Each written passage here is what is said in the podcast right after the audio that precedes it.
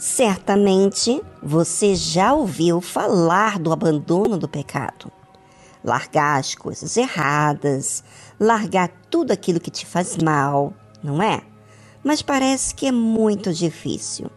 Difícil de deixar de fazer a sua vontade para fazer o que é certo. Por exemplo, o marido que trai a esposa ou vice-versa, certamente tem acontecido coisas que esse marido ou esposa se apoia no que está fazendo.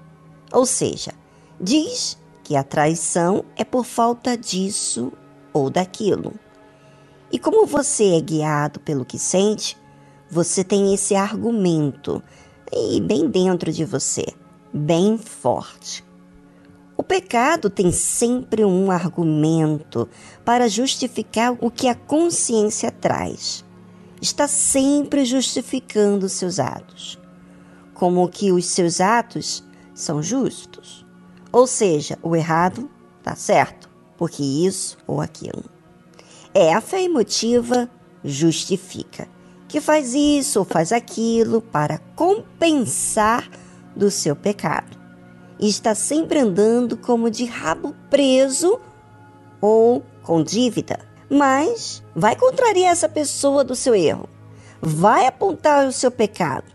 Muitos viram até um bicho, ficam violentos, falam um monte de coisas e só para justificar o que a consciência tem alertado. Entre esses que ouvem sobre o pecado, estão ali os que estão buscando uma forma de sair do seu pecado e não tem força. E tem aqueles que ainda gostam do pecado. Vai mesmo para lugares que vão se corromper.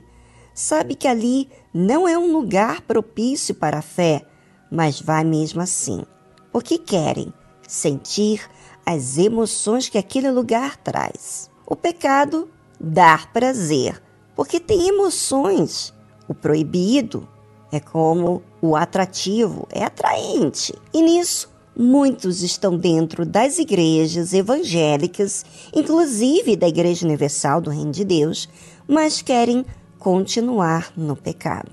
Espírito Santo, que é o dono desta obra, tem visto tudo que se passa em cada um. Ele sabe o mais profundo do nosso ser. Por isso que o próprio Deus enviou o seu servo.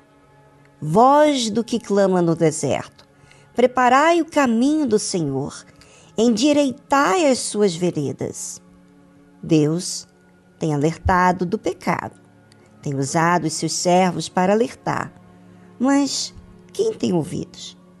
Quem dentre os que ouvem reconhecem o seu pecado? Quem é corajoso para aceitar a verdade como ela é e receber. Deus, neste exato momento, está falando com você, ouvinte. Ele está clamando como um alerta para a sua alma. Endireitai as suas veredas.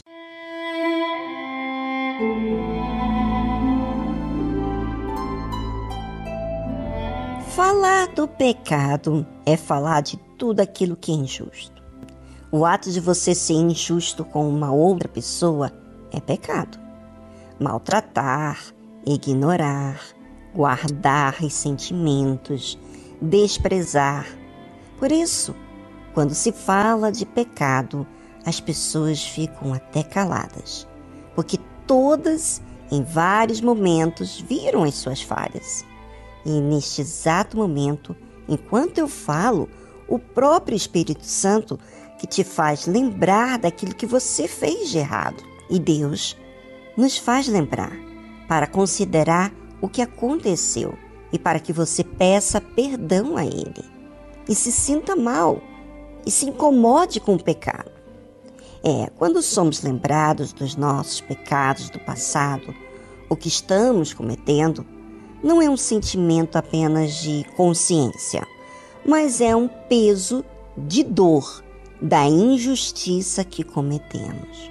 Quando isso acontece, na verdade, é para que o pecador se arrependa dos seus maus caminhos. Isso não acontece com aqueles que ainda alimentam o pecado, gostam, cultiva.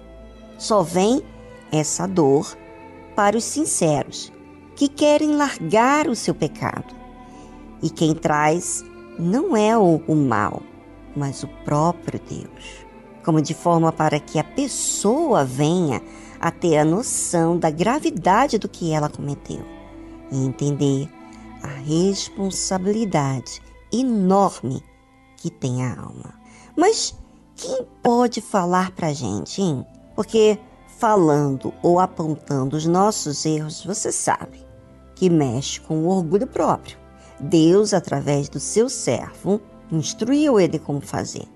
João, o Batista, foi o servo escolhido por Deus para anunciar o reino de Deus e apontar o pecado. Mas como era esse servo escolhido por Deus? A Bíblia fala bem específico lá em Mateus capítulo 3, versículo 4, diz assim: E este João tinha as suas vestes de pelos de camelo e um cinto de couro em torno de seus lombos, e alimentava-se de gafanhotos e de mel silvestre. João Batista viveu uma vida limitada para estar à disposição de Deus. Não tinha vestes normais, era um tipo só. A sua alimentação era algo também definida. João Batista tinha uma vida bem limitada. Por esse servo de Deus, viver uma vida de sacrifícios e de disposição a Deus, ele fazia tudo de forma prática para justamente não se condicionar a sua vida às suas necessidades, e sim às necessidades de servir primeiro a Deus. Então, ia ter com ele Jerusalém, e toda a Judéia, toda a província adjacente ao Jordão, e eram por ele batizados no Rio Jordão, confessando os seus pecados. Ouça, ouvinte.